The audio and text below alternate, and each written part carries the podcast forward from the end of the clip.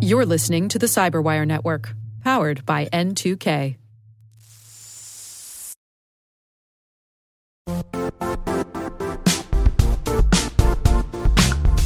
The IT world used to be simpler. You only had to secure and manage environments that you controlled. Then came new technologies and new ways to work. Now, employees, apps, and networks are everywhere. This means poor visibility, security gaps, and added risk. That's why Cloudflare created the first ever connectivity cloud. Visit cloudflare.com to protect your business everywhere you do business.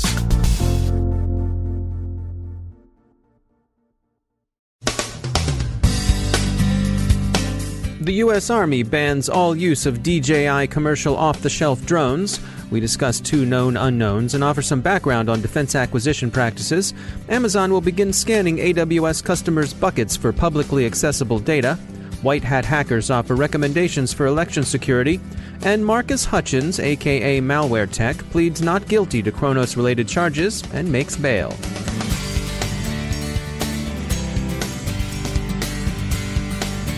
I'm Dave Bittner in Baltimore with your CyberWire summary for Monday, August 7th, 2017. The U.S. Army last Wednesday ordered all units to immediately stop using DJI drones.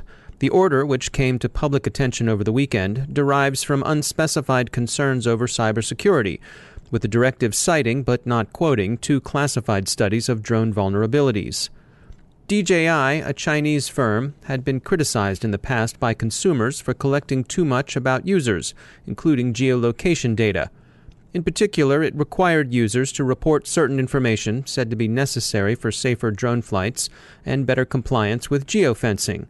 Users who elected not to provide the information would find that their drones would be either severely limited in range and endurance or disabled entirely. Exactly what worries the U.S. Army is unspecified but speculation centers on two possibilities either the risk of collection against Army operations by a Chinese company that could presumably share the information gathered with its government, or the possibility of drones being disabled remotely by either the vendor or hackers. Such concerns are, of course, not mutually exclusive. The order to take the drones out of service came last week from the G357, the Deputy Chief of Staff, Operations, Plans, and Training. It was explicit and peremptory. All DJI products are to be taken out of service from drones to software to controllers and down to the batteries that power them all. So, what, you might ask, is the U.S. Army doing buying drones from a Chinese manufacturer? This is perhaps worth a quick explanation in terms of the U.S. government's acquisition system. It's been pointed out in coverage of the incidents that these are COTS purchases. They're purchases of commercial off the shelf systems. There is no program of record buying commercial drones from China or elsewhere. That is, there's no acquisition program that appears in the Future Years Defense Plan, the so called FYDP, through a Program Objective Memorandum, POM, that makes the program a line item record in the defense budget. Programs of record are the sorts of acquisition programs through which tanks, attack helicopters, and the like are acquired. It's been recognized for some time that the defense acquisition process, while admirably suited to buying big, long lead time items surrounded by plenty of watchdogs and litigation, think shipbuilding, for example, is less suitable for buying things whose technology evolves rapidly, are relatively inexpensive, and probably don't require extensive militarization. So, notoriously, IT purchases have tended to be encumbered rather than facilitated by the acquisition system. In areas where civilian technological development outpaces military development, it makes sense to authorize quick purchases of relatively low cost items. Drones are a good example, and DJI drones, also called quadcopters, they carry cameras mostly for photographers and hobbyists. They can be bought online for between $500 and $3,000. DJI drones were COTS purchases. Two interesting questions remain open. First, what vulnerabilities is the U.S. Army worried about? And second, why does the ban cover just DJI? Why would their products be particularly objectionable? There are lots of other photo drones out there of comparable performance and price, and many of those are made in China too, but the G3 singled out DJI for mention in dispatches. The story is developing. Turning to data breaches, it's been noted that many of this year's high profile incidents have so far been cases of inadvertent exposure of databases stored in clouds. In particular, customer misconfigurations of Amazon Web Services S3 buckets have embarrassed users across several sectors political consulting, journalism, government contracting, and so on. While properly configuring your data buckets is the data owner's responsibility and not the cloud provider's, Amazon is working to lend a helping hand by scanning for publicly available S3 buckets and asking the bucket's owners if they really do want their data to be generally available. White hats who looked at voting machine vulnerabilities for the recent conferences in Las Vegas have recommended ways of making elections more secure.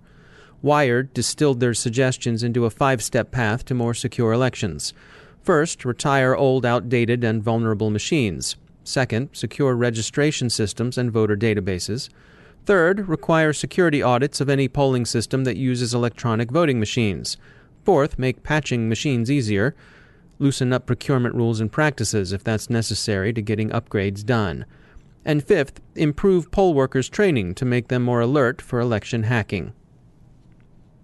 Marcus Hutchins, aka Malware Tech, the researcher credited with inadvertently flipping WannaCry's kill switch, is out on bail after pleading not guilty in a U.S. court.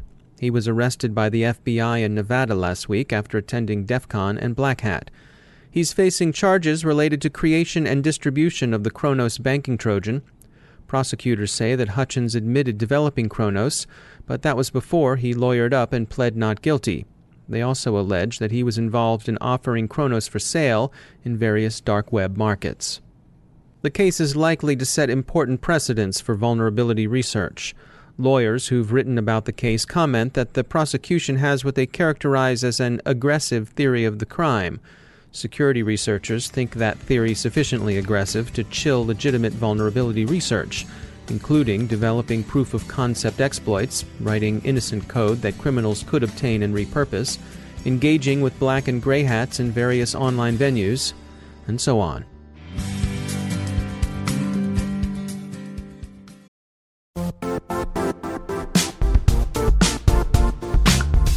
And now, a word from our sponsor, Zscaler the leader in cloud security. Cyber attackers are using AI in creative ways to compromise users and breach organizations. In a security landscape where you must fight AI with AI, the best AI protection comes from having the best data. Zscaler has extended its zero trust architecture with powerful AI engines that are trained and tuned by 500 trillion daily signals. Learn more about Zscaler Zero Trust Plus AI to prevent ransomware and AI attacks. Experience your world secured. Visit zscaler.com slash zero trust AI.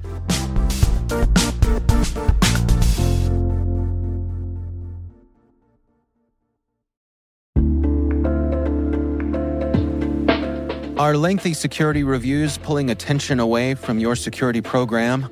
With the largest network of trust centers, Vanta can help you streamline security reviews to win customer trust, save time, and close deals fast. Proactively demonstrate security by showcasing key resources like your SOC 2 or ISO 27001 and provide real time evidence for passing controls. And when a security questionnaire is required, Vanta takes the first pass for you. Visit vanta.com slash cyber to take a self serve tour. That's vanta.com slash cyber.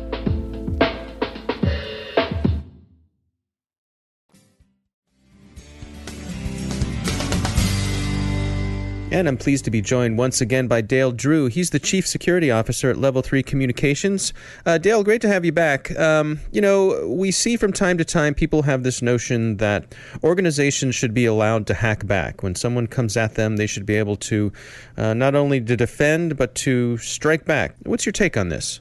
I, you know, I think I think hacking. I think the idea of hackback is a signal of the frustration that we cannot solve this bad guy problem as quickly as as uh, we need to. And so, you know, it's it's intended to put the tools in the hands of the victim uh, so that they can go back to the uh, the system that is breaking into them, get access to that system, remove the application that's attacking them, and potentially either delete or recover data that's been stolen from them you know, so for example, there's uh, there's uh, Tom Graves, who was uh, uh a Republican out of uh, Georgia, has introduced a bill in Congress called uh, the Active Cyber Defense Certainty. And this this isn't the first hackback legislation that's been proposed, but it was one that was sort of released as the result of the impact of WannaCry. My my biggest concern about things like you know hackback legislation is just the law of of unintended consequences. Right. You know, as an example, when you're getting a- attacked by a system and you now have the cover, the legal uh, cover, to be able to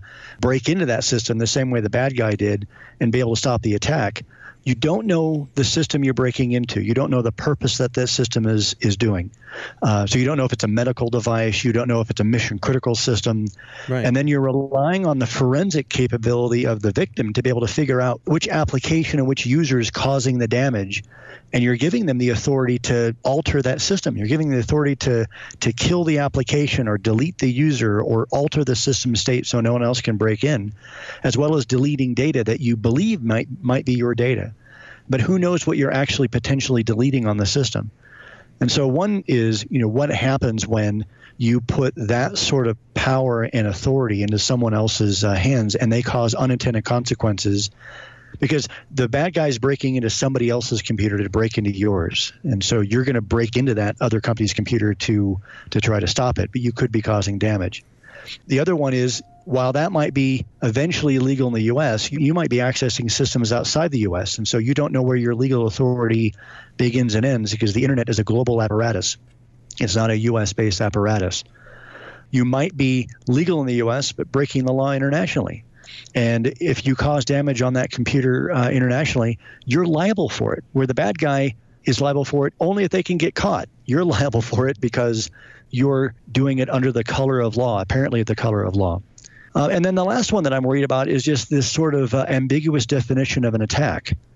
How do you distinguish the notion of you defending your infrastructure from being attacked by doing a hack, you know, a, a hackback versus a cyber attack against your competitors claiming that they attempted to break into you? So this this could give people a license to be able to justify breaking into other other people's computer systems uh, and claiming that uh, you know I got port scanned by somebody or somebody went to my web page and it was really suspicious and so I'm hacking back and it turns out that it was a competitor. So I think this really opens the door to a significant amount of unintended consequences that will not really move us forward in evolving our security capability of stopping the bad guys. Dale Drew, thanks for joining us.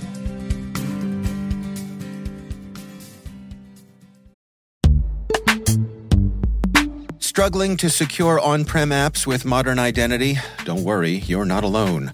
Join industry leaders from Fortune 500 organizations to secure your apps on any cloud with any IDP, regardless of your environment's complexity. Meet Strata's identity orchestration platform, Maverics. Say goodbye to the headaches of app refactoring and legacy tech debt. With identity orchestration, you can modernize legacy apps to use MFA or passwordless authentication in a few weeks, migrate from one IDP to another, and so much more without changing the app. No matter your IAM use case, Strata extends the value of your current identity investments. And the best part? You can try it for free today. Visit strata.io slash cyberwire to share your biggest identity challenge, and they'll hook you up with a complimentary pair of AirPods Pro. Don't miss out. Visit strata.io slash cyberwire. That's strata.io slash cyberwire.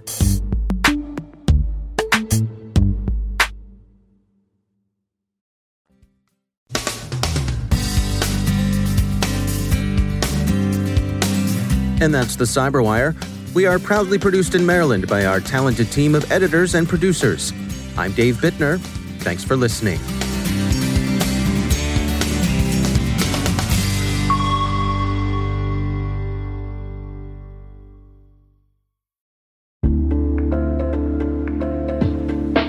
Hey, all, Rick here. At N2K Cyberwire, we're dedicated to continuously improving the quality of the news and commentary on our network. That's why we're inviting you to participate in our 2024 audience survey. It only takes a few minutes, and your feedback is invaluable. Plus, you'll have the chance to win a $100 Amazon gift card as a thank you for your time. Head on over to cyberwire.com slash survey. That's cyberwire.com slash survey to share your feedback now.